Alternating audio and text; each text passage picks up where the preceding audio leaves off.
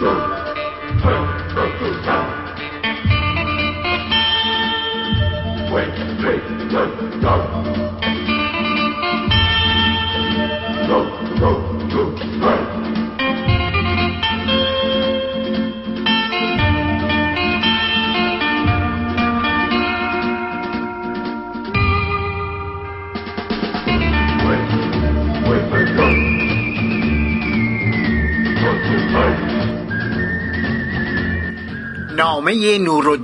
کیانوری از زندان اوین به آیت الله خامنه ای 16 بهمن 1368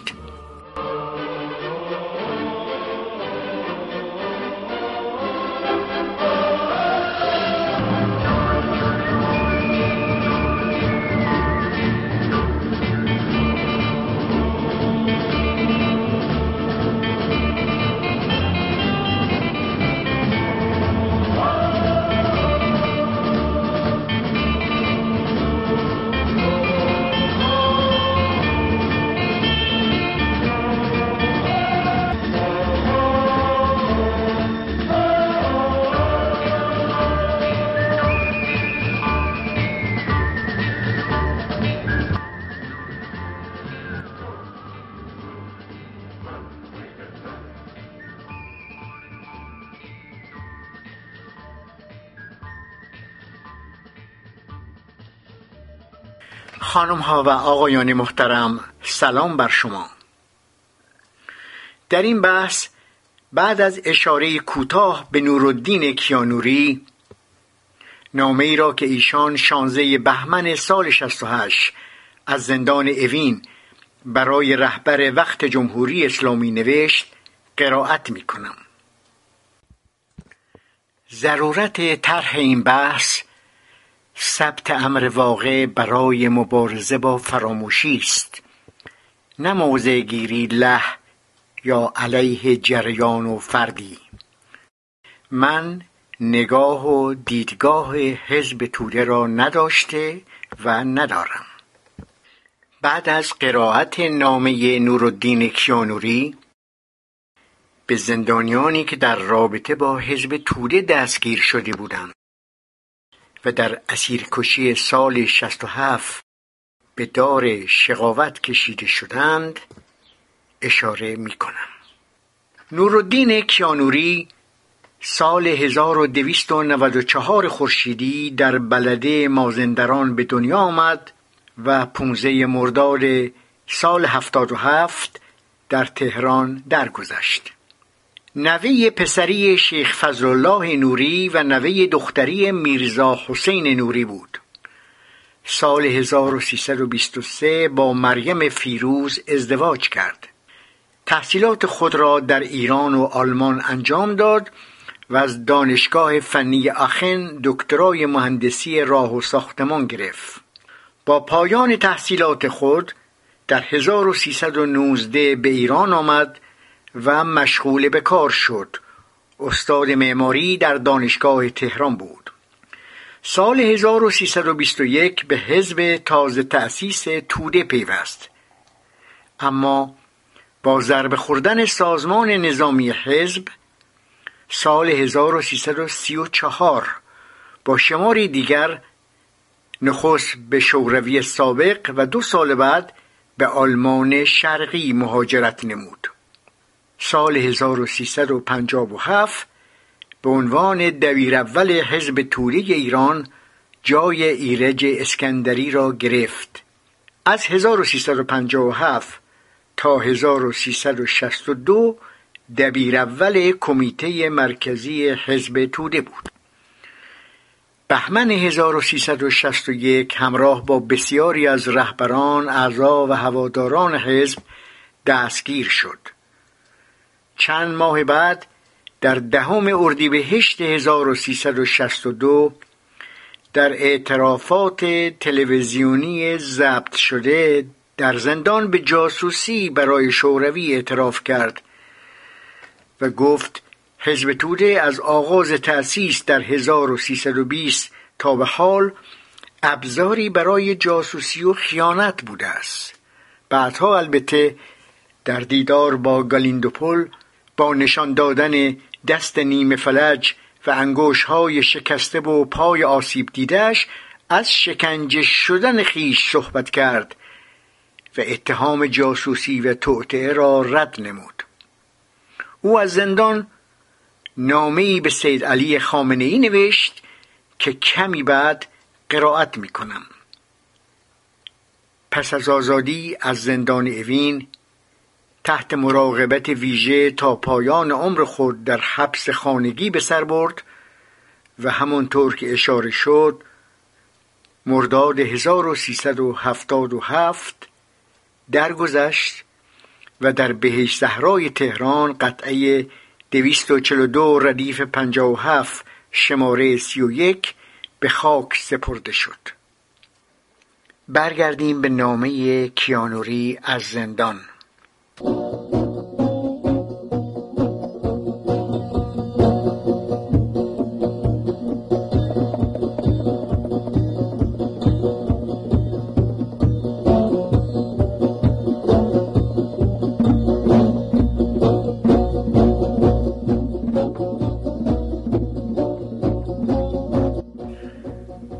آیت الله خامنه ای رهبر جمهوری اسلامی ایران با سلام و شاد باش به مناسبت یازدهمین سالگرد انقلاب شکوهمند اسلامی ایران. حضرت آیت الله من در نظر داشتم که این نامه را پیش از نامه ای که در چهاردهم مرداد 1368 به حضورتون نوشتم بفرستم. اما در آن هنگام اینجور اندیشیدم که یادآوری این جریانات دردناک شاید سودی نداشته باشد. و از این رو تنها به درخواست بنیادینم بسنده کردم. متاسفانه تا کنون که بیش از شش ماه از آن زمان میگذرد هیچ گونه اثری از برآورده شدن همه و یا دست کم کمی هم از درخواستهایم هویدا نشده است. و اونجور که از نمونه های کنونی می‌توان دید امیدی هم به آن نمی‌توان داشت. از این رو بران شدم اکنون که دوستانم و من باید در این بیغوله بپوسیم دست کم درد سنگین دل خود را درباره اون چه بر ما گذشته است بنویسم. شاید در سرنوشت دیگران که پس از این مانند ما گرفتار خواهند شد پیامد مثبتی داشته باشد. روز پنجشنبه 15 بهمن ماه بعد از ظهر بدون اینکه ما را پیش از آن آگاه کرده باشند نمایندگان کمیسیون حقوق بشر سازمان ملل متحد به اتاق محمد علی عمویی و من وارد شدند و از ما خواستند که اگر نظریاتی داریم که مربوط به حقوق بشر می شود به آنها بگوییم. من به زبان فرانسه که برای آنان هم قابل فهم بود گفتم که مهمترین اصول حقوق بشر که در اعلامیه جهانی ذکر شده است در قانون اساسی جمهوری اسلامی ایران دقیقا در نظر گرفته شده است. اما متاسفانه در جریان عمل برخی مراجع قضایی به این مواد بسیار مهم توجه نکرده و آنها را زیر پا می‌گذارند. در مورد ما متهمان بازداشت شده تودهی هم چنین بوده است. من به آنان گفتم که خودم چندی پیش در این مورد به رهبر کشور شکایتنامه نوشتم و رونوشت اون را به شما می‌دهم. برای اینکه برای مقامات زندان که برخلاف عرف بینالمللی همراه آنان بودند سوء تفاهم نشود یک رونوشت دیگر از آن نامه را که در چهارده مرداد به شما نوشته بودم به ایشان دادم. در پاسخ به این سوال که آیا شکنجه شدم پاسخ مثبت دادم. ولی از گفتن جریان دردناکی که در این نامه به آگاهی شما میرسانم خودداری کردم.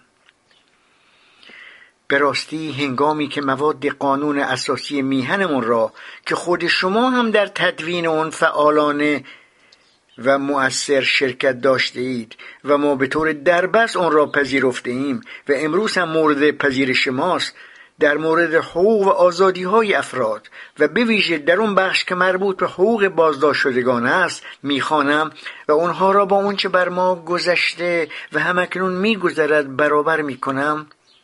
بی اندازه شگفت زده شده و میاندیشم که مبادا در سایر بخش های زندگی سیاسی و اجتماعی مردم و به ویژه حقوق اقتصادی و اجتماعی توده های میلیونی محرومان کشورمان هم جدایی و دوری میان شعارها و کردارها همین اندازه باشد. هنگامی که در اصل 23 قانون اساسی خوانده می شود که تفتیش عقاید ممنوع است و هیچ کس را نمی‌توان به صرف داشتن عقیده مورد تعرض و مؤاخذه قرار داد.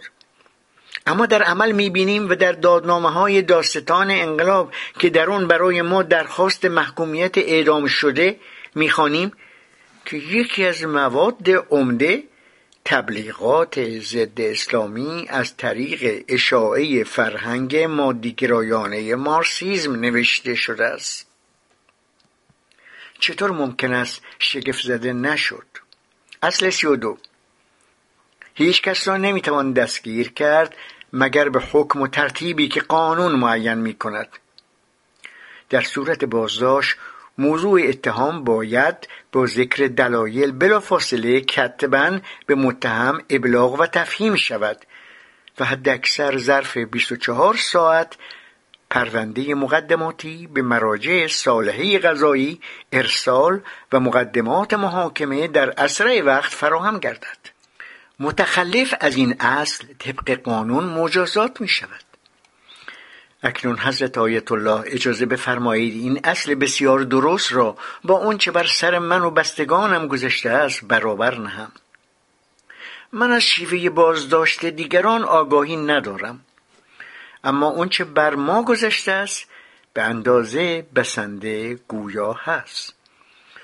صبحدم روز 17 بهمن ماه 1361 ساعت سه و نیم چهار پس از نیمه شب گروهی از پاسداران با باز کردن در خانه به اتاق خواب ما در منزل دخترمان ریختند و دستور دادند که من فورا لباس بپوشم. این آقایان تنها حکم بازداشت مرا در دست داشتند. اما نه تنها مرا بلکه همسرم را هم بدون داشتن حکم بازداشت کردند به اون هم بسنده نکرده دخترمون را هم که در کارهای سیاسی ما نه سر پیاز بود و نه ته پیاز او را هم بدون حکم بازداشت کردن.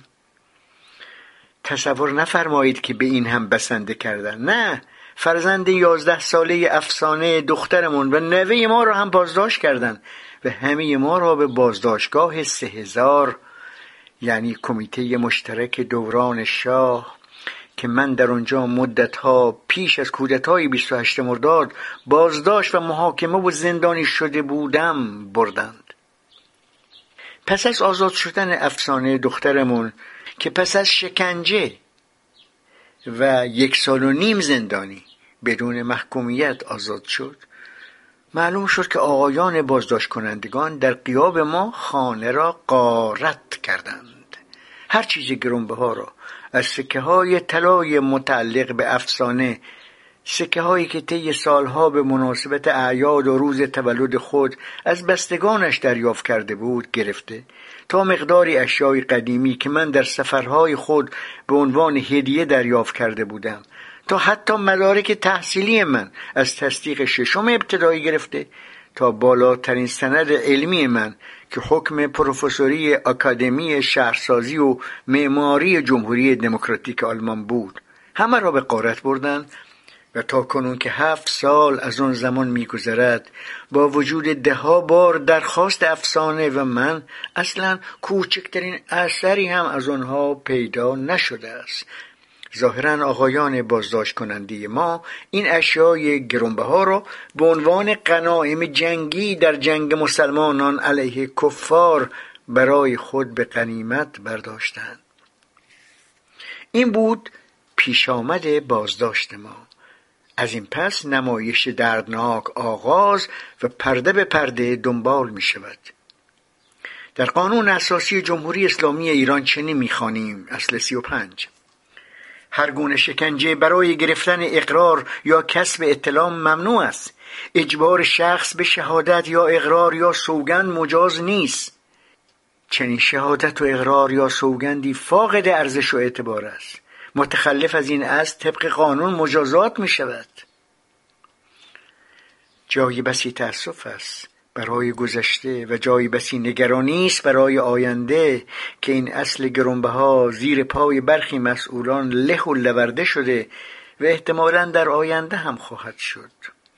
در مورد اکثر بازداشت شدگان از همون روز اول بازداشت و در مورد من چند روز پس از بازداشت شکنجه به معنای کامل خود با نام نوین تعذیر آغاز گردید.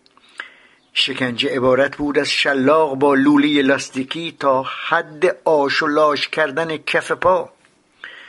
در مورد شخص من در همون اولین روز شکنجه اونقدر شلاق زدن که نه تنها پوست کف دو پا بلکه بخش قابل توجهی از عضلات از بین رفت و مالجه اون تا دوباره پوست بیاورد درست سه ماه طول کشید و در این مدت هر روز پانسمان اون نو می‌شد.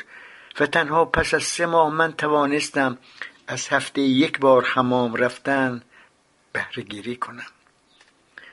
نوع دوم شکنجه که به مراتب از شلاق وحشتناکتر است دستبند قپانی است. تنها کسی که دستبند قپانی خورده می‌تواند درک کند که دستبند قپانی اون هم هشت تا ده ساعت متوالی در هر شب. هشت تا ده ساعت متوالی در هر شب. یعنی چه در مورد من پس از اینکه شلاق اولیه که با فحش و توهین و توسری و کشیده تکمیل می‌شد سودی نداد یعنی آقایان نتوانستند در مورد دروغ شاخدار ساخته شده که در زیر اون را شرح خواهم داد از من تعییدی بگیرند مرا به دستبند قپانی بردند هیچده شب پشت سر هم مرا ساعت هشت بعد از ظهر به اتاقی واقع در اشکوپ دوم می بردن و دستمند قپانی می زدن و این جریان تا ساعت پنج و شش صبح یعنی نه تا ده ساعت طول می کشید به طور متوالی تنها هر ساعت معمور مربوطه می آمد و ها را عوض می کرد چون ممکن است شما ندانید که دستبند قپانی چگونه است اون را توضیح می دهم این شکنجه عبارت است از اینکه یک دست از بالای شانه و دست دیگر را از پشت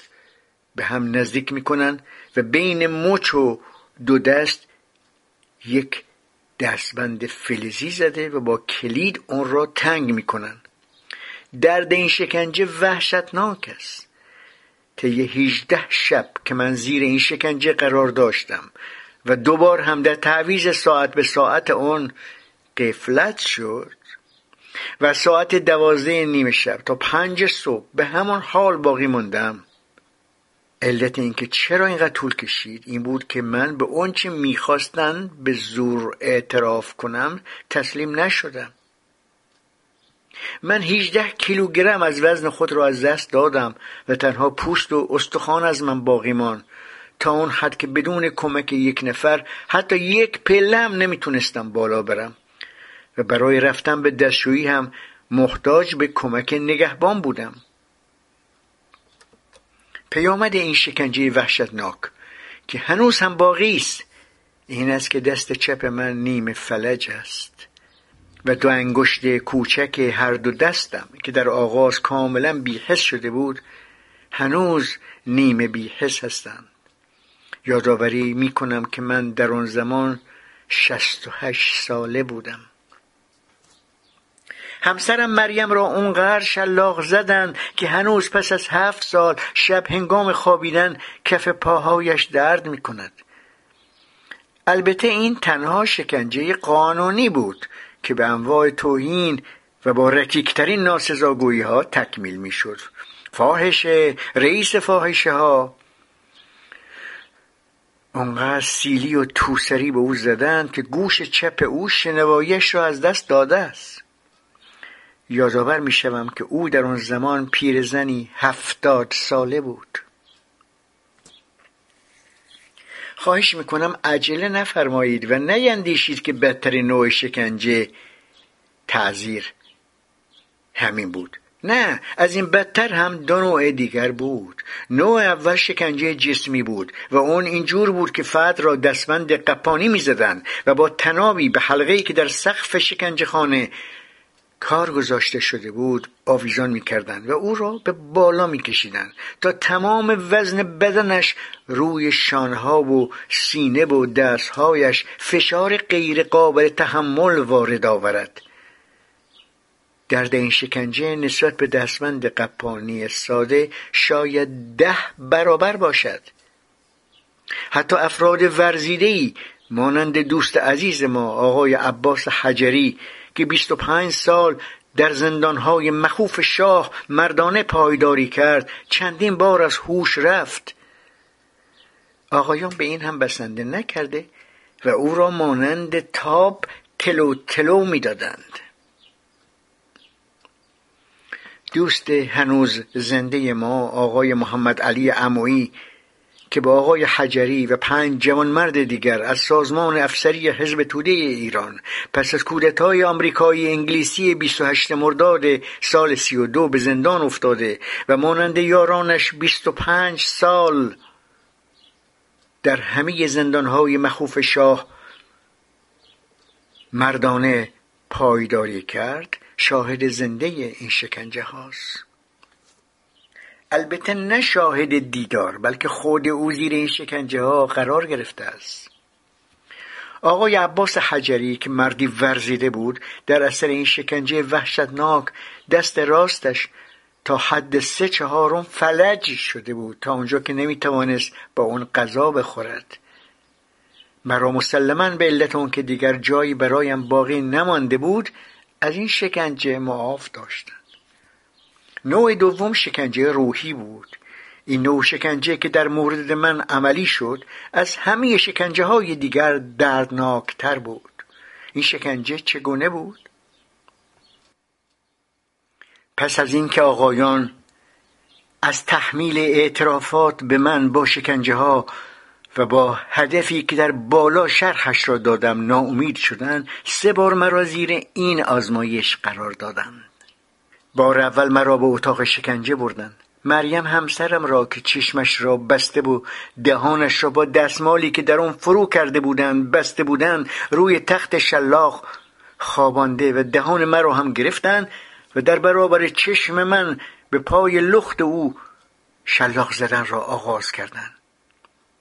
این جریان پیش از شلاق زدنهای شدید مریم که در بالا یادآور شدم بود. آقایان برای اینکه دست خود را به یک چنین کار ننگینی که بدون تردید قابل دفاع نبود آلوده نکرده باشند یکی از افراد تودهی به نام حسن قائم پناه را که برای فرار از فشار تن به پستی داده بود مأمور شلاق زدن کردند. پس از نشان دادن این منظره مرا به پشت در سلول شکنجگاه بردند.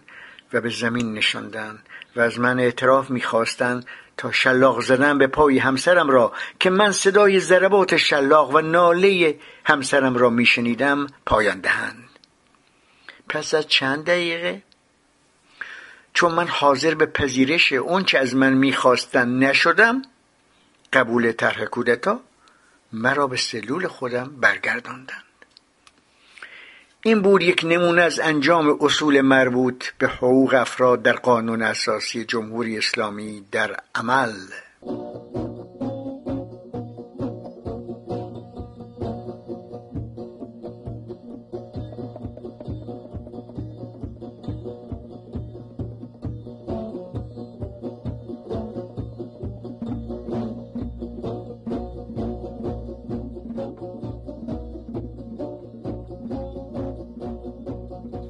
حضرت آیت الله من اکنون هفت سال است که زیر چوبه دار ایستادم. سوگند به وجدان انسانیم که حتی یک کلمه از اون چی در این تشریح نوشتم غیر واقعی و حتی زیاده روی نیست. باز هم خواهش می‌کنم عجله نفرمایید. این داستان هنوز ادامه دارد. چون من باز هم تسلیم نظریات آقایان نشدم بار دوم باز هم مرا به اتاق شکنجه بردند. این بار دخترم افسانه را خوابانده بودند و همون فرد پست در برابر چشم آقایان مشغول به شلاق زدن به پای برهنه او بود. بازم مرا پشت در نشاندند و به گوش کردن ناله های دخترم مجبور کردند. و از من خواستند که خواسته آنان را بپذیرم. و چون حاضر نشدم بار سوم باز هم مرا شبی به اتاق شکنجه بردند. این بار همسرم مریم را دستبند قپانی زده و به سقف آویزان کرده بودند. او پاهایش هنوز روی زمین بود. مرا به پشت در شکنجهگاه آوردند و گفتند اگر اعتراف نکنی مریم را بالا خواهیم کشید. چون من حاضر به اعتراف نشدم دستور دادند که مریم را به بالا بکشند. من تنها صدای ناله های مریم را که چون دهانش با دستمال بسته بود به طور مبهم شنیدم. پس از مدتی آقای یاسر که در درون شکنجگاه بود فریاد زد متهم از حال رفته. دکتر را بیاورید و مرا به سلول خود برگرداندم برای اینکه از حقیقت گویی دور نشوم پس از چند هفته که بازپرسی ها به طور کلی در بخش عمومیش پایان یافته بود بازپرس مستقیم من آقای مشتبا به من گفت که این جریان سوم یک صحنه سازی بود و ناله ها را هم یاسر با صدای زنانه و مبهم در می آورده است.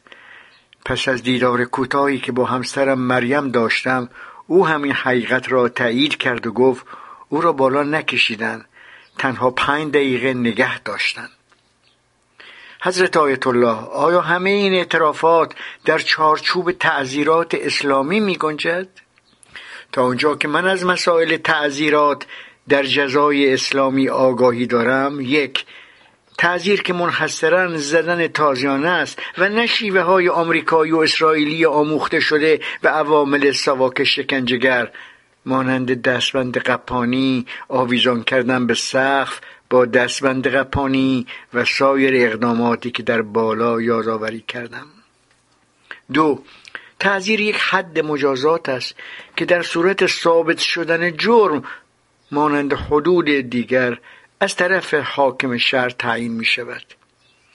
تعذیر برای گرفتن اعتراف اون هم روی یک اتهام به کلی واهی و فرضی و نادرست و اختراعی که در زیر به اون شهر می پردازم. اتهام دروغی که پس از این همه شکنجه ها و زیر پا گذاشتن بنیادی ترین اصول قانون اساسی جمهوری اسلامی ایران در مورد متهمین پوچ بودن و دروغ بودن اون روشن گردید. همون جور که یادآور شدم همه این شکنجه ها برای این بود که از افراد برجسته حزب توده ایران این اعتراف دروغ را بگیرن که گویا حزب توده ایران تدارک یک کودتای مسلحانه برای سرنگون ساختن نظام جمهوری اسلامی ایران را می‌دیده. تدارک کودتایی که قرار بود در آغاز سال 1362 عملی گردد. به دید من آقایانی که این دروغ شاخدار را ساخته بودند و این همه شیوه های غیر انسانی را برای گرفتن تایید برای این دروغ شاخدار ساخته بودند این انگیزه را داشتند که دلیلی برای در هم شکستن حزبی که در چهار سال فعالیت قانونی خود علیرغم انواع فشارها هم از طرف نظام جمهوری اسلامی و هم از سوی نیروهای ارتجایی و سایر گروه های راست و چپنما همواره و به طور تزلزل ناپذیر از انقلاب بیدریغ و با همه امکانات دفاع کرده و در همه رفراندوم های نظام با رأی مثبت شرکت کرده است توجیه مردم پسند بسازند. دلیل بدون پاسخ برای این دید من جریان بازجویی شاهد زنده و حاضر آقای محمد علی عمویی است که نه تنها امروز بلکه بارها و برای اولین بار چند سال پیش تمام جزئیات بازجویی وحشیانه و غیر انسانی را که از او و از آقای عباس حجری به عمل آمده در نامه در حدود چهل صفحه به وسیله حجت الاسلام ناصری نماینده حضرت آیت الله منتظری برای ایشان فرستادند و از اون پس هم در موارد بیشمار هرگاه فرصتی پیدا شده همه مطالب را به اطلاع مقامات گوناگون رساندن جریان چنین بود که سوی بازجویان به آقای محمد علی عمویی و عده دیگر از کادر رهبری حزب تکلیف می شود تکلیف می شود که گزارش دروغی و ساختگی در این باره که حزب توده در یکی از چند هفته پیش از بازداشت تصمیم گرفته است که تدارک کودتایی را که در بالا شهر دادن بدهند به دلیل عدم پذیرش آقای عمویی و دیگران آنها را در زیر سختترین شکنجه ها قرار می‌دهند. آقای عمویی یعنی کسی که در دوران تاغوت نه تنها 25 سال یعنی تقریبا تمام جوانی خود را در زندانهای مخوف رژیم شاه گذرانده و شکنجه های جسمی عجیب و غیر قابل تحمل را تحمل نموده. و من از شرح کامل چه برایشون گذشته است عاجزم و امیدوارم که خود ایشان یک بار دیگر این جریان را به اطلاع شما برسانند. همین روش در مورد آقای عباس حجری و رضا شلتوکی و چند نفر دیگر من جمله شخص من اعمال گردیده است. یکی از موارد که مربوط به آقای عباس حجری بود پیش از این شهر دادم. در مورد دیگران هم مسلما به همین جور بوده است.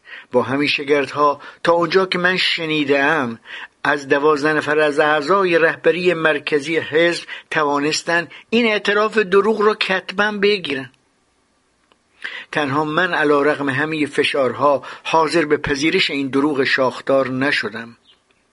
به من گفتند که همه اعضای هیئت دبیران که در بازداشت هستند این را پذیرفتند که گویا حزب قرار است روز اول ماه مه یعنی 11 اردیبهشت 1362 کودتا را انجام دهد. پاسخ همیشگی من این بود که اولا اگر همه افراد حزب هم این را در برابر چشم من بگویند من این دروغ را نمیپذیرم و برانم که آنها هم زیر همون فشارهایی که به من وارد شده و یا بدتر از آن به این دروغ اعتراف کردند. ثانیا آیا این مسخره نیست که حزبی بخواهد با نزدیک به یکصد قبض سلاح سبک تفنگ و مقداری نارنجک و با دو تیربار سبک در برابر این نیروی عظیم سپاه و ارتش و پلیس و کمیته های انقلاب و بسیجیان کودتا کند؟ شما که ما را خیلی کار کشته و زرنگ می‌دانید چگونه چنین حماقتی را به ما نسبت می‌دهید؟ در پاسخ به من گفتند که افراد دیگر حسن قائم پناه گفته که شما از شوروی ها مقدار زیادی سلاح گرفته و اونها را احتمالا در جنگل های مازندران و در بعضی های اطراف تهران و بخشی را در خراسان مخفی کرده اید. پاسخ من این بود که آیا این احمقانه نیست که اسلحه از شوروی ها به میزان زیاد بگیریم و اون را در جنگل های مازندران مخفی کنیم؟ آیا من به تنهایی می‌توانم چنین کاری را انجام دهم؟ اون هم با وضع مزاجیم. آیا یک نفر دیگر هم در میان این صدها بازداشت شده هست که بگوید با من در گرفتن اسلحه و مخفی کردن اون کمک کرده است؟ یک نفر هم پیدا نشد. اگر هم شما عقیده دارید که در یک باغ متعلق به دوستان در اطراف تهران سلاح پنهان شده بروید آنها را در بیاورید. من گفتم که در جریان انقلاب روزهای 21 و 22 بهمن افراد حزبی که چند ده نفر تجاوز نمی کردن مقداری بسیار محدود سلاح مانند همه مردم جمع کردند که همون وقت اونها را که میزان تقریبیش را در بالا گفتم در یک خانه یا دو خانه مخفی کردیم. تا اگر روزی ضد انقلاب توانست ضربه به انقلاب وارد سازد ما بتوانیم با نیروی اندک خود به موازات نیروهای وفادار به انقلاب علیه نیروهای ضد انقلابی وارد عمل شویم. ثانیا تمام اسناد و صورت جلسات هیئت دبیران یک جا به دست شما افتاده است. در این صورت جلسات نه تنها کلمه ای از این که چنین صحبتی حتی با هزار فرسنگ فاصله شده باشد دیده نمی شود بلکه درست برعکس درست چند هفته پیش از بازداشت از گوشه و کنار میشنیدیم و از رفتار مأمورین تعقیب که شب و روز با گروه های کاملا مجهز در تعقیب ما بودند احساس می کردیم که مقامات جمهوری اسلامی به علل سیاسی عمومی در صدد وارد آوردن ضربه به حزب ما هستند و به همین جهت در هیئت دبیران به اتفاق به اتفاق آرا تصمیم گرفتیم که کادر رهبری مرکزی حزب را به طور غیرقانونی از کشور خارج کنیم و به تشکیلات کوچک مخفی حزب که مسئولیت تدارک فنی این کار را داشت مأموریت داده شد که امکانات تدارک دیده خود را آماده سازند. حضرت آیت الله آیا این خنداور نیست که کسانی را متهم به تدارک کودتا کنند که درست در همون دوران مورد ادعای آقایان اتهام زننده این افراد میکوشند از کشور فرار کنند در گزارش ساختگی که به افراد رهبری زیر شکنجه تحمیل شد درست از همین افراد به عنوان رهبران بخشهای سیاسی نظامی تشکیلاتی و تبلیغاتی کودتا نام برده شده است و از این بالاتر حتی لیست کابینه پس از پیروزی کودتا را هم سرهم کرده بودند که در آن گویا کیانوری رئیس جمهور فلانی نخست وزیر همویی وزیر خارجه و دیگری وزیر جنگ. واقعا تعجب آور است. تعجب آور است که چه مغزهای داهیانه ای این کمدی بیمزه را تنظیم کرده بودند. البته تصور نفرمایید که این نامگذاری ها تنها به این نامگذاری ها باقی مانده بود. در این دوران در هر بخشی که من را می بردند از پاسداران و غیره اینجا نقطه چین هست که البته به علت داشتن چشمند من اونها را نمی شناختم یکی توی سر من می زدن و می گفتن حالا آقای رئیس جمهور چطور است؟ در همون دو سه ماه اول بازداشت بر سر فشارهای سنگین من دو بار دچار خونریزی معده شدم که تنها با کمک سرم مرا از مرگ نجات دادند. شب یازدهم اردیبهشت اول ماه مه بازجویم به من گفت ما همه با اسلحه به خانه می رویم و در انتظار کودتا خواهیم بود. تو بدان که ما به نگهبان بند یک نارنجک داده ایم که اگر صدای یک تیر در شهر بلند شود او نارنجک را از درون سوراخ در سلول تو به داخل خواهد انداخت. پاسخ من با تبسم به او این بود. امیدوارم شب را راحت بخوابی و فردا صبح هم دیگر را خواهیم دید. جریان به درستی مانند گفته های من پایان یافت و روشن شد که مسئله کودتای حزب توری ایران که بیش نبوده است. انتقال ما به زندان اوین یک سال طول کشید. یک سال به جای 24 ساعت مندرج در اصل 42 قانون اساسی جمهوری اسلامی ایران یعنی 365 بار 24 ساعت. در این یک سال من و همسرم و دخترم از هر گونه ملاقات با بستگانمون محروم بودیم و حتی مانند دیگران هم که هفته یک بار به بستگانشان تلفن می‌زدن نبودیم. یعنی از این حق هم محروم بودیم.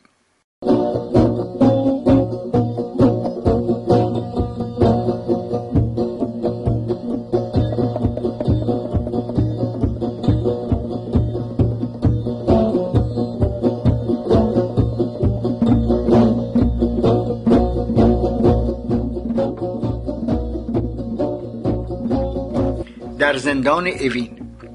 در پایان سال 1362 بخش عمده و پس از چند ماه بقیه زندانیان تورهی برای رفتن به دادگاه به زندان اوین منتقل شدیم. در زندان اوین به جای اینکه بر پایه پرونده های ساخته شده در بازداشتگاه طبق ماده 32 قانون اساسی دادنامه ها در اسرع وقت تسلیم دادگاه گردد جریان بازجویی با همان تفصیل دوباره از اول شروع شد و همه ما مجبور بودیم که به صفحات دور و دراز پرسش ها پاسخ بدهیم. تنها با این تفاوت که در اینجا تا آنجا که من آگاهی دارم شکنجه های بازداشتگاه تکرار نشد. ولی این واقعیت را باید یادآور شوم که در جریان بازداشتگاه و اقامت در اوین یازده نفر از اعضای کمیته مرکزی حزب که بازداشت شده بودند و اسامی آنان را در زیر می آورم بدرود حیات گفتند. آقای رضا شلتوکی آقای تقی کیمنش این دو نفر جزو اون گروه افسران تودهی بودند که 25 سال در زندانهای شاه مقاومت کردند. آقای گاگیک که در زمان شاه جمعا 15 سال در زندان و یک بار هم با خود شما در زندان بوده و در اولین شب گرفتاری شما که در سلول انفرادی بودید برای شما سیگار آورده بود. بار دیگر هم که حاج آقا مصطفی خمینی فرزند بزرگ امام را به زندان آوردند و بدون بالا پوش در زمستان سرد در سلول انفرادی افکندند گاگیک یک پتو از بالا پوش خود را برای ایشان برد و ضمنا یادآوری کرد که او ارمنی است و توده‌ای است. آیت الله حاج آقا مصطفی در پاسخ از او سپاسگزاری کرده و گفتند در چنین شرایطی این مسائل اهمیت ندارد. آقای مرتزا باباخانی که در زمان تاغوت سالها در زندان به سر برده و مدتی هم با آقای لاجوردی در زندان مشهد بوده است. پروفسور آگاهی استاد فلسفه حسن قزلچی شاعر و نویسنده پیرمرد کرد حسن حسین پور تبریزی علی شناسایی این دو نفر کارگرای قدیمی بودند و هر دو بعد از کودتای 28 مرداد چندین سال زندانی بودند. محسن علوی دبیر سابقهدار ریاضیات آقای علوی پس از 28 مرداد زندانی شد. و زیر شکنجه های حیوانی جلادان سواک دست چپش به طور کامل فلج شده و به شانهش آویزان بود آقای انصاری از اهالی ترکمن صحرا و دکتر در علوم اجتماعی و ادبیات ترکمن در اتحاد شوروی. آقای رحمان حاطفی. از مرگ ده نفر شماره های دو تا یازده هیچ گونه اطلاعی ندارم و نمی‌دانم آنها زیر شکنجه یا بر اثر شکنجه یا در پی بیماری جان سپردند به طوری که من در بهداری زندان اطلاع پیدا کردم هیچ گونه سابقه از مرگ آنان و یا بیماری خطرناک در بهداری زندان اوین نیست.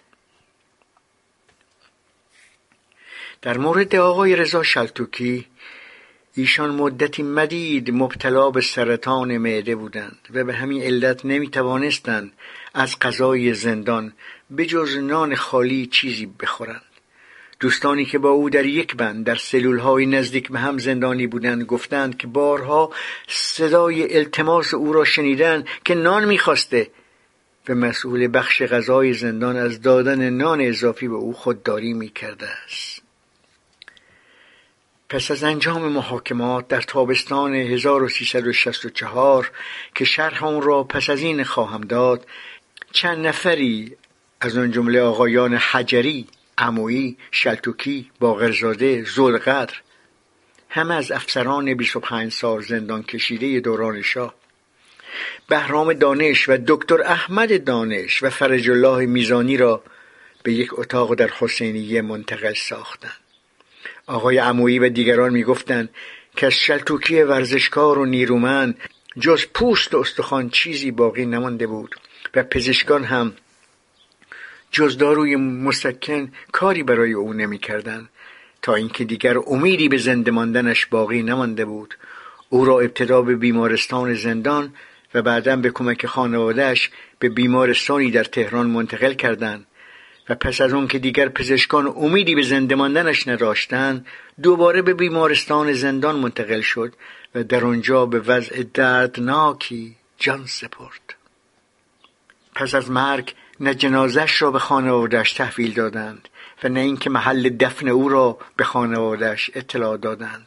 حتی به خانوادهش قدغن کردند که مبادا مراسم عزاداری برای او ترتیب دهند. آقای عمویی خالزاده ی آقای شتوکی است و این اطلاعات را از راه خانوادگی پیدا کرده است. در مورد ده نفر دیگر تنها پس از پایان محاکمات که همه ما را از سلولهای بند 209 به بند جدیدن ساخته شده به نام آسایشگاه که به راستی نام بسیار بیمسمایی است. به سلولهای انفرادی منتقل کردند. آقای عمویی می‌گوید که گاگیک را دیده که چون خود مستقلا نمی‌توانسته راه برود دو نفر او را بغل کرده بودند. او یک پیراهن مندرس و یک شلوار از اون مندرستر در بر داشته که تمام بدنش از پارگی شلوار پیدا بوده است. پس از این تاریخ دیگر هیچ یک از افرادی که ما طی چند سال دیدیم از او خبری نداشته است. چرا او به اون حال و روز افتاده بود؟ آیا در اوین هم همون برنامه شکنجه زندان سه هزار تکرار شده بود؟ در هر حال این پرسش باقی میماند. که به کسی که در سرمای زمستان بالا پوش خود را به آیت الله مصطفی خمینی می‌دهد پیروان او حتی یک پتوی پاره ندادند تا اون را به کمر خود ببندد و این راه دراز را در زندان در آن وضع در برابر چشم دها و دها معمور و کارمند عبور نکند و مورد استهزا قرار نگیرد. این درد را به چه کسی می‌توان گفت؟ تا کنون من شرمم آمده که حتی به دوستانم این را بگویم. در اینجا برای اون که باز هم از حقیقت دور نیفتم یادآوری می‌کنم که اون چه مربوط به شخص من است از بهداری زندان اوین گله ندارم چه از لحاظ مداوای عمومی و چه از لحاظ چهار بار عمل جراحی. دوبار در بیمارستان زندان و دوبار در بیمارستان های تهران. در حق من کوتاهی نشده است. در مورد سایر زندانیان طولی هم تا اونجا که من اطلاع دارم به ویژه در دو سه سال اخیر اگر نه اون چنان که در مورد شخص من بوده ولی جای شکایت عمده ای نبوده است. از زمان انتقال از زندان سه هزار به زندان اوین تا پایان محاکمات در تابستان 1364 و تا چند ماه پس از آن در سلول های انفرادی 80 سانتی متر در یک متر یا 80 سانتی متر در دو متر بودیم. در برخی سلول ها دو سه و در موارد کمی حتی پنج یا شش نفر زندانی بودند. از هواخوری به کلی محروم بودیم. به هفته یک بار امکان استفاده از حمام داشتیم. همسرم مریم فیروز و من در تمام این مدت دو بار و هر بار چند دقیقه در مقابل بازپرس همدیگر را دیدیم و از دیدار با بستگانمون تا زمان آزادی دخترمون نزدیک به یک سال پس از انتقال محروم بودیم. همون جور که در گذشته هم یادآور شدم دخترمون افسانه پس از یک سال شکنجه و بازجویی در زندان سهزار به زندان اوین منتقل گردید. بازپرسی مجددا انجام گرفت و در پایان نمونه دیگری برای نمایشنامه مشهور شکسپیر به نام هیاهوی زیاد برای هیچ پیدا شد و افسانه بدون محاکمه و محکومیت آزاد گردید و فرزند کوچکش از سن یازده سالگی تا سیزده سالگی بی سرپرست ماند. زندگیش متلاشی شد و بخشی از دار و ندارش قارت در اینجا به جا می‌دانم پیش از آغاز جریان محاکمه به دو کمبود جدی در زندانهای جمهوری اسلامی نه تنها نسبت به زندانهای کشورهای مردمی و دموکرات البته بجز آمریکای ضد دموکرات و کشورهای دموکرات نمای مانندش بلکه حتی نسبت به زندان ایران در زمان تاغوت یادآوری کنم. در مورد دیدار زندانیان با بستگان خود نه تنها در کشورهای شرقی و مردمی بلکه حتی در زندانهای شاه معدوم زندانیان نه تنها از امکان دیدار با بستگان خود برخوردار بودند حتی دوستان و آشنایان غیر وابسته آنان هم می توانستند به دیدارشون بیایند زندانیان حق داشتند از دوستان و بستگان خود هر نوع خوراکی و پوشاکی دریافت دارند هنگامی که خود شما در زندان بودید مسلما شاهد اون بودید که زندانیان مرفه حتی شام و نهار از منزل برایشون می آوردن. اما در زندانهای جمهوری اسلامی تا اونجا که من آگاهم زندانی تنها امکان دیدار هفته یا دو هفته یک بار با بستگان درجه اول خود را دارد. پدر، مادر، همسر، فرزند، خواهر و برادر. و اگر زندانی از داشتن این بستگان درجه اول محروم باشد تنها با اجازه مخصوص می تواند از امکان دیدار یک نفر از بستگان درجه دوم خیش بهرهمند شود. البته دیدار هم همیشه از پشت شیشه و گفتگو به وسیله تلفن است. دوم در مورد امکان ارتباط زندانیان در درون زندان در ارتباط با شلوار مندرس گگیک ممکن است شما به ما بگویید که خوب چرا خود شما که این وضع را دیدید برای او کمکی نفرستادید. این درست پیامد همون کمبود دوم در زندانهای جمهوری اسلامی است. البته تا اونجا که من می‌دانم. البته در مورد زندانیانی که هنوز در جریان بازپرسی هستند برای جلوگیری از تبانی جلوگیری از تماس آنان قابل درک است. ولی در زندان اوین که من شاهدش هستم امکان تماس حتی سلام علیک بین زندانیان آشنا که در سلول های مختلف هستند به استثنای بخش عمومی قطعا است. حتی برای زندانیانی که سالهاست محاکمهشان تمام شده و حتی برای زندانیانی که مدتها و گاهی سالها در یک سلول با هم بودند اگر در سالن ملاقات یا تصادفا در بهداری به هم برخورد کنند نه تنها حق سلام علیک با هم را ندارند بلکه اگر سلام علیکی با هم بکنن مورد مؤاخذه قرار می‌گیرند. این پرسش بدون پاسخ میماند که این سختگیری و محدودیت اون هم در مورد افرادی با سابقه دوستی و آشنایی حتی میان همسر مانند همسر مریم و من برای چیست؟ و دیدار و صحبت این افراد چه زیانی به مقررات زندان در نظام جمهوری اسلامی میرساند؟ تصور میفرمایید که با این گونه سختگیری ها زندان دانشگاه می شود؟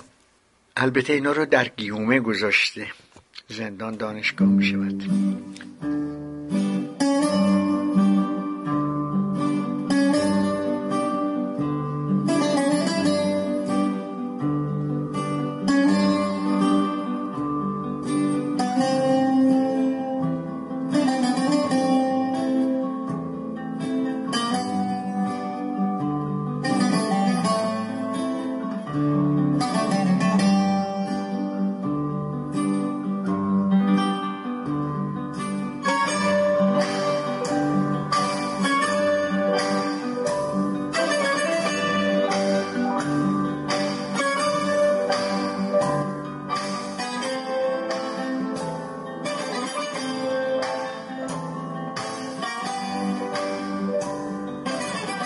جریان محاکمه.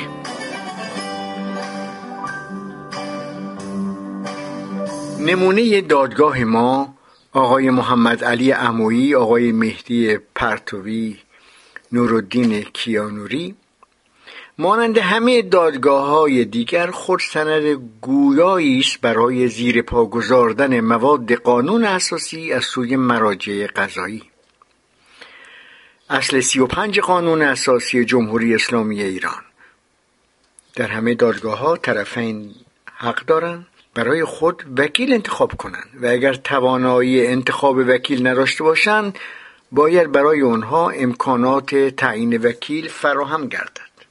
معمولا در همه دادگاه ها شیوه عمل این است که پس از تنظیم دادنامه از سوی داستان و ابلاغ آن به متهم نامبرده وکیل و یا حتی وکلای خود را انتخاب می کند و پس از آن اجازه مطالعه پرونده به متهم و وکیل و یا وکلایش داده می شود و پس از آن روز جلسه دادگاه تعیین و دادرسی آغاز می شود در دوران تاقوت که من و شمار دیگر از رهبران و مسئولین حزبمان به بازداشت و محاکمه کشیده شدیم و داستان نظامی برای من و چند نفر دیگر از چهارده نفر تقاضای مجازات اعدام کرده بود جریان عینا همینطور بود. ما دوازده وکیل درجه اول تهران را انتخاب کردیم. به طور دست جمعی این آقایان حتی بدون دریافت یک شاهی از ما در تمام مدت محاکمه چند هفته به طول انجامید شجاعانه و بیدریغ از ما دفاع کردند و در پایان علیرغم تهدید شاه به قضات محاکمه یکی از سه قاضی سرهنگ بزرگ امید. علیرغم دو قاضی فرمایشی دیگر رأی بر براعت کامل ما داد. البته این رأی به بهای بسیار گرانی برای این شخصیت والای انسانی تمام شد. او را پس از مدتی خلع درجه کرده و به زندان محکوم کردند. ولی نام نیک او در تاریخ محاکمات فرمایشی دوران ننگین حکومت تاغوت باقی ماند. پس از 28 مرداد سال 32 هم که عده زیادی از رهبران و اعضای حزب ما به زندان افتادند و آزموده قصاب داستان نظامی بود همه متهمان ای از همین حقوق که در قانون اساسی جمهوری اسلامی در نظر گرفته شده برخوردار بودند. ولی در محاکمات ما چند اصل از اصول قانون اساسی جمهوری به طور کامل زیر پا گذاشته شد. اول اینکه مختصر دادنامه داستان انقلاب دو سال پس از بازداشتمون در اواخر زمستان 1363 به ما ابلاغ شد. دوم اینکه به ما امکان تعیین وکیل و مطالعه پرونده داده نشد. سوم اینکه دادرسی ها در دهم تیر 1364 یعنی درست سه سال و نیم پس از بازداشتمان آغاز شد و دادخواست بدون توجه به تناقضات شگفت انگیزی که در پرونده های بازپرسی بود بدون توجه به مواد قانون اساسی در مورد اعتبار بودن اعترافاتی که با اعمال فشار تهدید و شکنجه گرفته شده تنظیم شده است.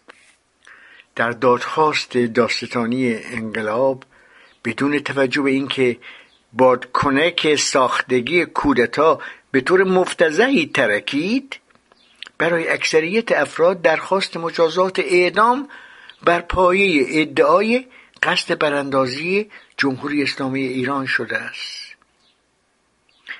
خنداور این است که حتی در مورد اینکه متهمی علا رقم شکنجه و فشار اعتراف به همون دروغهای ساخته شده نکرده باز هم داستان بر پایه قصد براندازی جمهوری اسلامی تقاضای مجازات کرده است. نمونه در دادخواست همسرم مریم فرمانفرمایان زیر ماده چهار چنین گفته شده است. دروغگویی و کتمان حقایق در مسیر کلی باجویی ها ملاحظه میفرمایید که دادخواست ها تا چه اندازه بدون هیچ گونه پایه واقعی تهیه شده است؟ از همه اینها خندهدارتر دو مورد زیر است. یک آقای فریبرز صالحی در هشت شهریور سال شست یعنی نزدیک به یک سال و نیم پیش از بازداشت ما بازداشت شد. و از اون روز تا زمانی که اعدام شد تابستان 67 در زندان بود. آقای دکتر فریبرز بقایی در 15 تیر سال 60 یعنی بیش از یک سال و نیم پیش از بازداشت ما بازداشت کردید. و هنوز با وجود دریافت یک درجه تخفیف از اعدام به حبس ابد در زندان است و شب و روز به کار پزشکی در زندان مشغول است. حتی برای این دو نفر هم دارستان انقلاب به جرم قصد براندازی جمهوری اسلامی ایران تقاضای اعدام کرده است. به راستی که شگفت انگیز است. اکنون چند کلمه درباره قصد براندازی. همونطور که گفته شد مسئله کودتا به طور مفتزهانه رسوا شد. تا اونجا که حتی در باجویی گروه دوم از رهبران حزب توده ایران که در اردیبهشت 1362 بازداشت شدند دیگر از سوی بازجویان مسئله طرح کودتا مطرح نگردید. حتی داستان انقلاب هم نتوانسته است روی این نکته تکیه کند. اما درباره قصد. حضرت علی خوب می‌دانید که از لحاظ قضایی میان قصد و سوء قصد تفاوت بنیادی وجود دارد. حتی سوء قصد هم سه مرحله دارد که برای هر مرحله در صورت اثبات جرم مجازات جداگانه در نظر گرفته می شود این سه مرحله عبارتند از یک فکر و تصمیم به سوء قصد. دو تهیه وسایل برای انجام سوء قصد. و سه اقدام عملی برای انجام سوء قصد. تنها قصد ارتکاب جرم هیچ گونه جرمی نیست.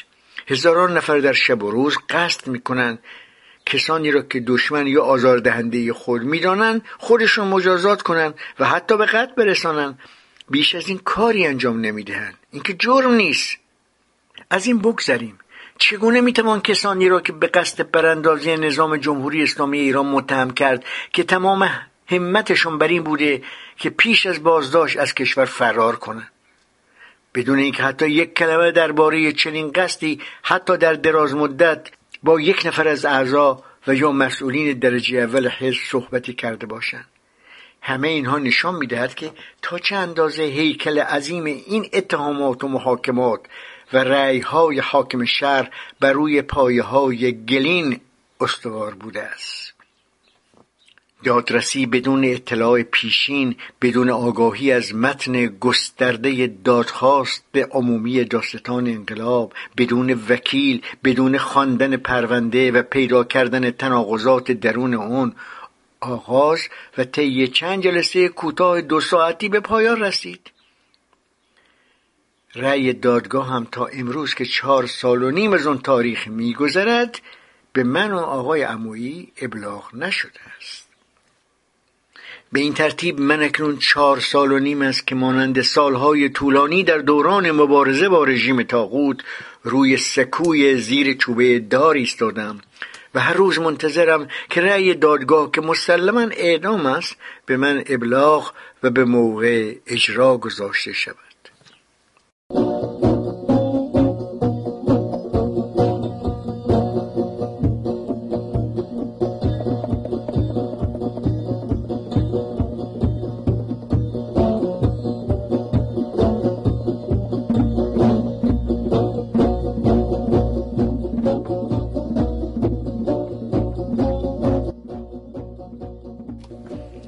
زندگی پس از دادرسی. دوران چهار تا پنج سال پس از پایان دادرسی برای زندانیان توده‌ای و از اون جمله من فرازهای کم بلندی و بر نشیبهای ژرف و تا حد بدون بازگشت داشته است. از مدتها پیش از آغاز دادرسی از سوی حوزه علمیه قوم یکی از روحانیون به نام آقای موسوی زنجانی با من تماس گرفت و از من درباره مسائل گوناگون مثل مسئله تعاونی ها و نقد چند کتاب سیاسی مشکوک ارتباط با دارو دسته مزفر بقایی و محافل آمریکایی مناسبات حزب توده ایران و دکتر مصدق تحلیل و اظهار نظر خواستند. من هم در هر مورد با تفصیل و استدلال این تحلیل ها را تهیه و در اختیار ایشان میگذاشتم. پس از دادرسی هم تا تابستان 1365 که جریانش را شهر خواهم داد این همکاری ادامه داشت. پس از مدتی آقای رازانی رازانی داستان انقلاب از من خواستند که یک سلسله درس هایی را برای آشنایی حوزه علمی قوم با مارسیس و به ویژه کتاب کاپیتال کار مارکس به صورت نوار تهیه نمایم. من به ایشان گفتم که دوستمون فرج الله میزانی که تابستان 67 اعدام شد. تخصص در اقتصاد سیاسی دارد و برای این کار از من مناسب تر است. ایشان هم این پیشنهاد را پذیرفتند و از همون زمان آقای موسوی زنجانی هر هفته یک روز به اتاقی که ما هفت نفر هم زندانی بودیم می آمدن و با رادیو ضبط صوت طی دو ساعت مطالبی را که آقای میزانی تهیه کرده بود روی نوار ضبط کرده و نوشته اون را که طبعا مفصلتر و کاملتر بود از ایشان گرفته و با خود می بردن. کار تدریس جلد اول کاپیتال در مدت نزدیک به ده ماه پایان یافت و جلد دوم آغاز گردید که با حادثه زیر این جریان متوقف شد. به طوری که آقای موسوی زنجانی می‌گفت مسئولین زی صلاحیت در حوزه علمی قوم از نتایج کار بسیار راضی بودند. ضمنا در همین دوران به طور تلویحی به ما اینطور فهمانده شد که مسئله اعدام ما دیگر منتفی است. البته بعدا معلوم شد که اینطور نبوده است. شاید در اون زمان تصمیم مقامات عالی اینجور بوده و بعدا به علل سیاسی تغییر پیدا کرده است. در این دوران وضع ما در زندان عادی بود و از حقوق عمومی زندانیان بدون ترجیح برخوردار بودیم. روزی یک ساعت هواخوری داشتیم. در مورد شخص من که علاوه بر مسائل عمومی مسئله دیدار با همسر هم مطرح بود پس از پایان دادرسی به طور نامنظم هر از چندی دو ماه یک بار دیداری داشتیم. در تابستان 65 به یک بار این وضع عادی دگرگون شد. علت آن چنین بود. آقای مجید انصاری که سرپرست اداری زندان ها بود در گفتگویی با خانواده های زندانیان سیاسی و به ویژه زندانیان تولی که از ایشان خواستار عفو بستگان خود بودند با لحن بسیار زننده همون اتهامات واهی را که شرحش داده شد تکرار کرده و در ضمن یک دروغ شاخدار و یک تهمت نسبت به شخص من اظهار داشت.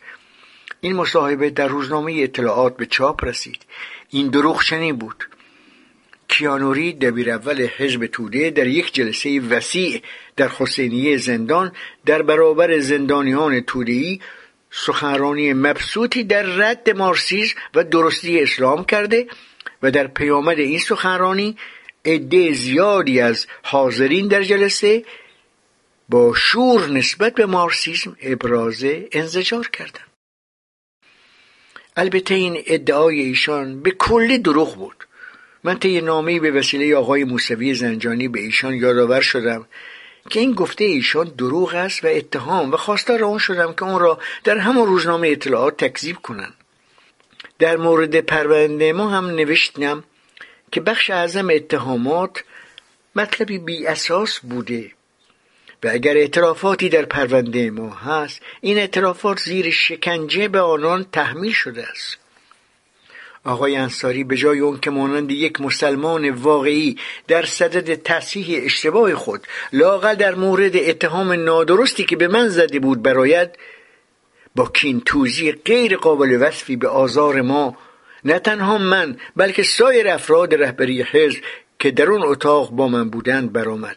همون فردای روزی که من نامه رو برای ایشان فرستادم مرا از اتاق دست جمعی جدا کردند و به سلول انفرادی با شرایط بسیار سنگین منتقل کردند. من ممنوع ملاقات با دخترم و همسرم شدم. همه کتاب ها و یادداشت ها و هر گونه وسایل نوشتن از من گرفته شد. هواخوری از من سلب گردید. از تلویزیون هم که در اتاق دست جمعی داشتیم خبری نبود.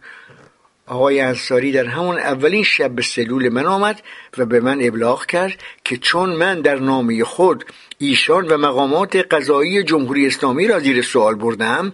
حکم اعدام من مورد تایید قرار گرفته و به زودی اعدام خواهم شد.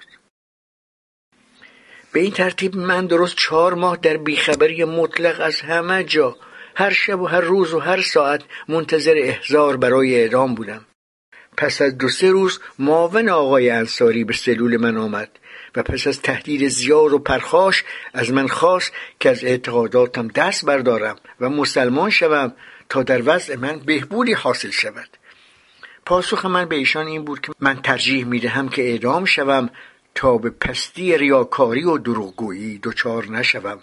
من جمهوری اسلامی ایران را دوست می‌دارم و هوادار جدی خط امام هستم و درباره حکم دادگاه درباره خودم هم اون را پذیرا می باشم همین مطالب را هم در نامه به آقای انصاری نوشتم. به این ترتیب من چهار ماه در انتظار اعدام و بیخبر از همسرم بودم و پس از چهار ماه مرا به سلول جمعی بازگرداندند. در اونجا آگاه شدم که چند روز پس از انتقال من به سلول انفرادی افراد دیگر اتاق را هم به سلول های انفرادی فرستادند و پس از چند هفته اقامت در سلول انفرادی آنها را در گروه های کوچکتر به اتاق های کوچکتر گروهی فرستادند.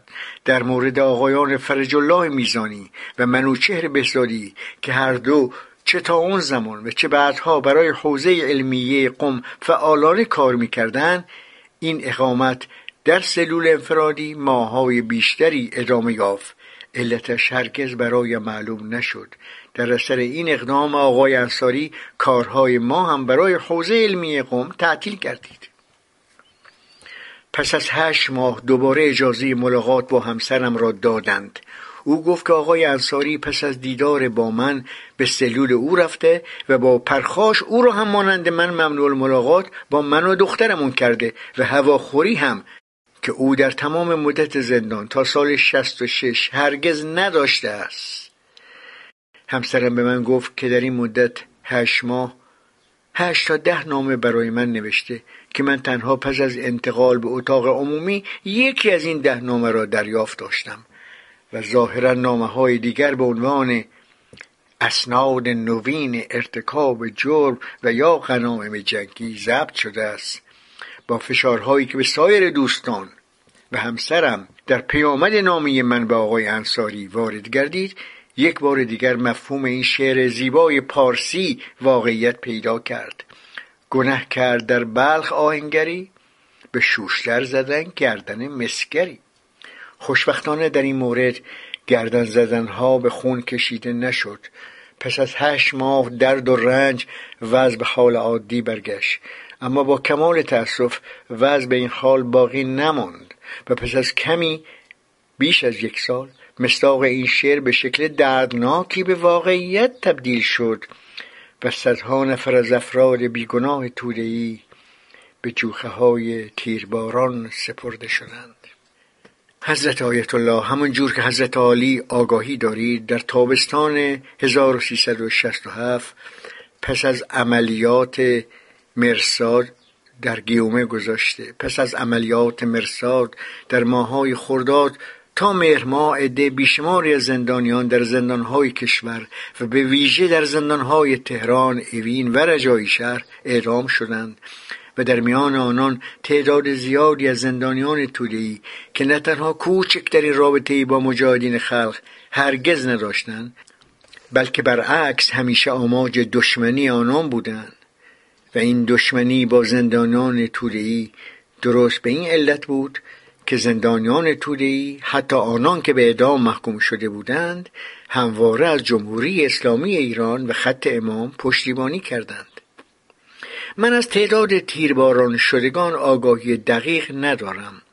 تنها در کنار اون یازده نفر مفقود شدگان که در زندان به حیات گفتند من اسامی پنجاه نفر از اعدام شدگان را در اختیار دارم و بدون تردید تعداد واقعی اعدام شدگان خیلی بیشتر از این شمار است. حضرت آیت الله شگفت انگیز است که در این کشتار نه تنها تعداد معدودی که زیر حکم اعدام بودند بلکه شمار زیادی از افرادی که محکومیت های غیر اعدام داشتند. مانند حبس ابد 20 سال 15 سال و حتی 5 و 6 سال. بدون هیچ گونه دلیل تازه ای اعدام شدند آیا همه چی در این نامه نوشتم؟ و به وجدان انسانی هم سوگند که یک کلمه از اون خلاف واقع و حقیقت نیست در چارچوب عدالت اسلامی می گنجد؟ تنها امید من این است که این نامه این پیامد را داشته باشد که این گونه جریانات در آینده تکرار نشود. با همون دردهای خوروار روحی که در نامی پیشین نوشتم نامه خود را با یک پیشنهاد عملی برای اثبات درستی آنچه در این نامه نوشته شده است پایان می دهم. موفقیت شما را در انجام وظایف بسیار دشوار و سنگینی که در این مرحله بی انداز حساس از زندگی میهن عزیزمون به عهده شما گذاشته شده خواستارم نورالدین کیانوری 16 بهمن 1368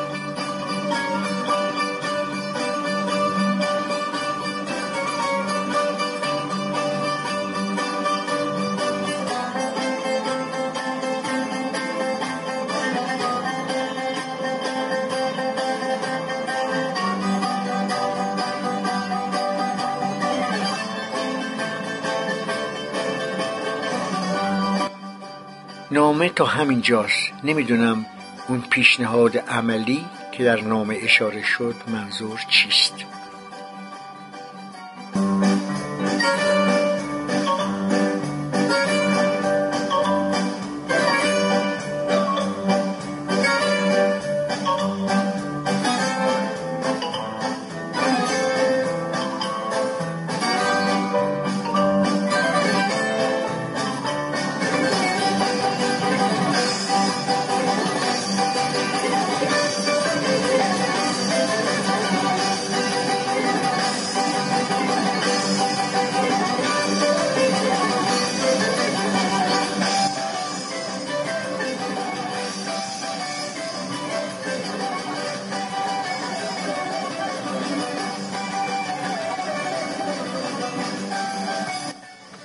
در پایان پیش از اون که به فهرست اسامی اعضای اعدام شده حزب توده در تابستان 67 که آقای مستاقی روی اون تحقیق کردهاند اشاره کنم نکته ای را یادآور می شوم خرداد 1361 ولادیمیر کوزیچکین معمور کاگبه سرویس اطلاعاتی امنیتی شوروی سابق از تهران به انگلستان فرار کرد و اطلاعاتش را در اختیار MI6 سازمان اطلاعات مخفی بریتانیا گذاشت.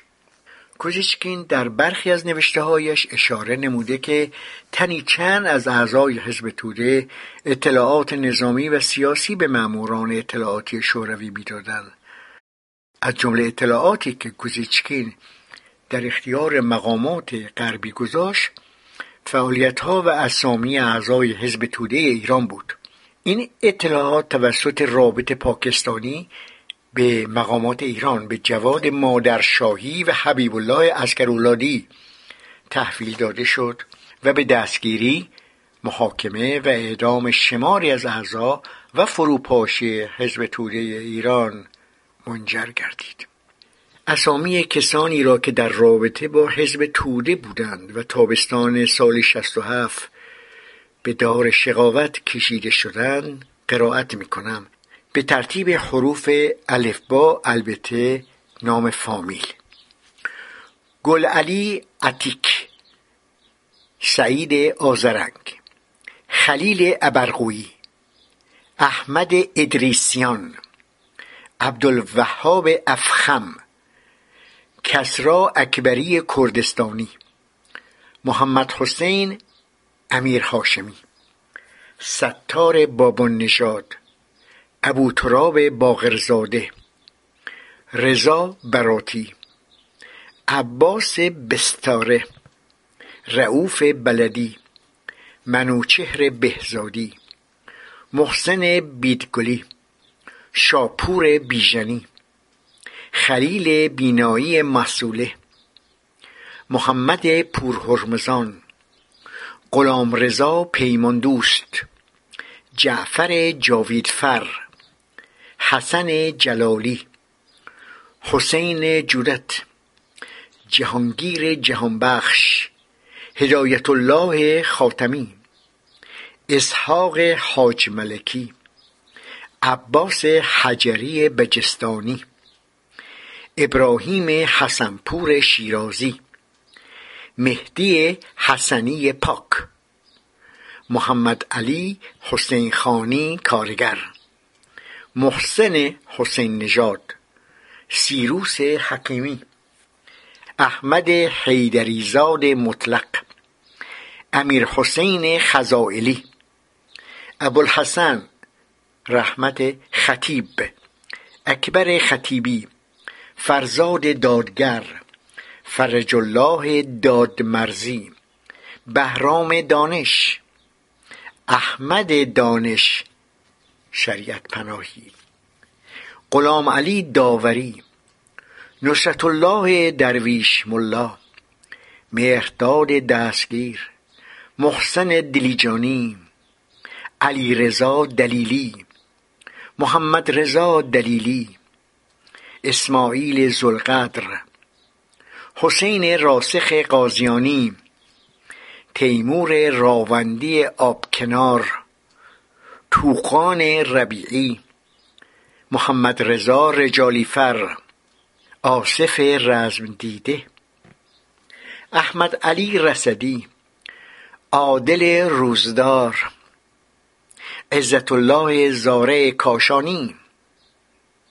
کیومرس زرشناس مهدی زمانی ناصر شاهسوند علی شبانی رحیم شمس محمد علی شهبازی فریبرز صالحی حسن صرافپور حسین صفوینیا صابر زفر حیدری. سیف الله قیاسوند مهرداد فرجاد آزاد الیسخر قباخلو هوشنگ قربان نژاد داوود قریشی حسین سیامک قلمبر بهمن قنبری ساسان قندی مهدی کیهان حسین لامعی محمد جواد لاهیجانیان اسخر محبوب اکبر محجوبیان جواد محمدزاده گازرگاه حسین محمدزاده گازرگاه صابر محمدزاده رفعت محمدزاده اخگر فریدون مرادی محمد حسن معقول هدایت الله معلم قدرت الله مقیمی مجید منیری اسخر منوچهر آبادی محمد مهدی مؤمنی نادر مهربان کیوان محشید فرج الله جوانشیر میزانی هوشنگ نیکاین امیر نازمی بهمن نظامی برجابادی علی نعیمی حیدر نیکو غلام علی واحد اسماعیل وطنخواه عباس هاشمی نژاد فیروز همجوار محمد رضا یزدان دوست. Cuando salí de La Habana, Valga me dio la bien habitó salir si no fui yo. Una linda guachiranda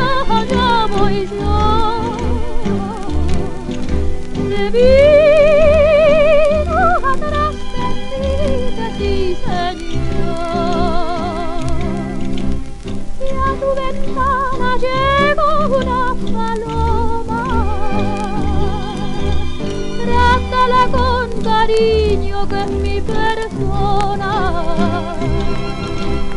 cuéntale tus amores, bien de mi vida. Corona de flores, que cosa mía. Ay, chinita, que sí. Ay, que dame tu amor. Ay, que vente conmigo, chinita, donde vivo yo. Ay, chinita, que sí ay que dame tu amor,